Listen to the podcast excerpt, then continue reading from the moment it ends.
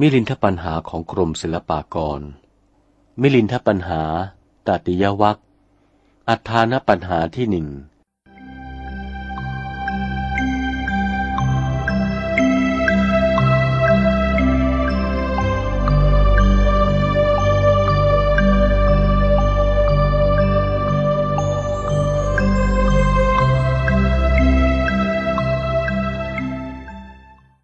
ถามว่า ทำสิ่งไรเป็นมูลแห่งการอันเป็นอดีต ปัจจุบันและอนาคต ราชา สมเด็จพระเจ้ามิลินปินธรณี มีพระราชองค์การถามพระนาคเษนว่า พันเตนาคเสนะข้าแต่พระนาคเษนผู้เจริญทำสิ่งไรเล่า เป็นมูลแห่งการอันเป็นอดีตทำสิ่งไรเล่า เป็นมูลแห่งการอันเป็นอนาคตทำสิ่งไรเล่า เป็นมูลแห่งการอันเป็นปัจจุบัน นิมนต์วิสัชนาให้แจ้งก่อน พระนาคเษนถวายพระพรว่า มหาราชะ ดูรานะบพิษพระราชสมภารธรรมที่จะเป็นมูลแห่งการทั้งสามคือ อดีต อนาคต ปัจจุบันนั้น ได้แก่พระปฏิจจสมุปปาทธรรม คือบทว่า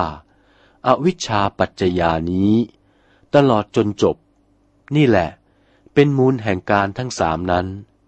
ปุริมะโกติ ที่สุดเบื้องต้นแห่งการทั้งสามจะได้ปรากฏหาไม่ได้ ก็ที่สุดเบื้องต้นแห่งมูลแห่งการทั้งสามไม่ปรากฏนั้น ได้แก่เราท่านบังเกิดมานี้ ก็อาศัยตัวอวิชชา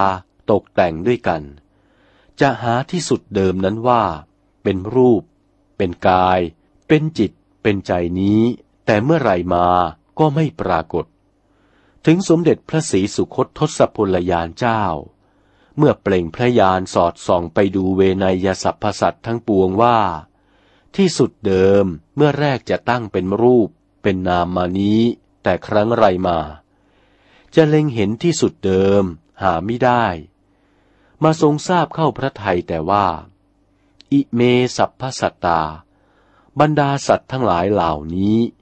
คือเทพามนุษย์และสรรพสัตว์อื่นๆ นอกกว่านั้นก็ดี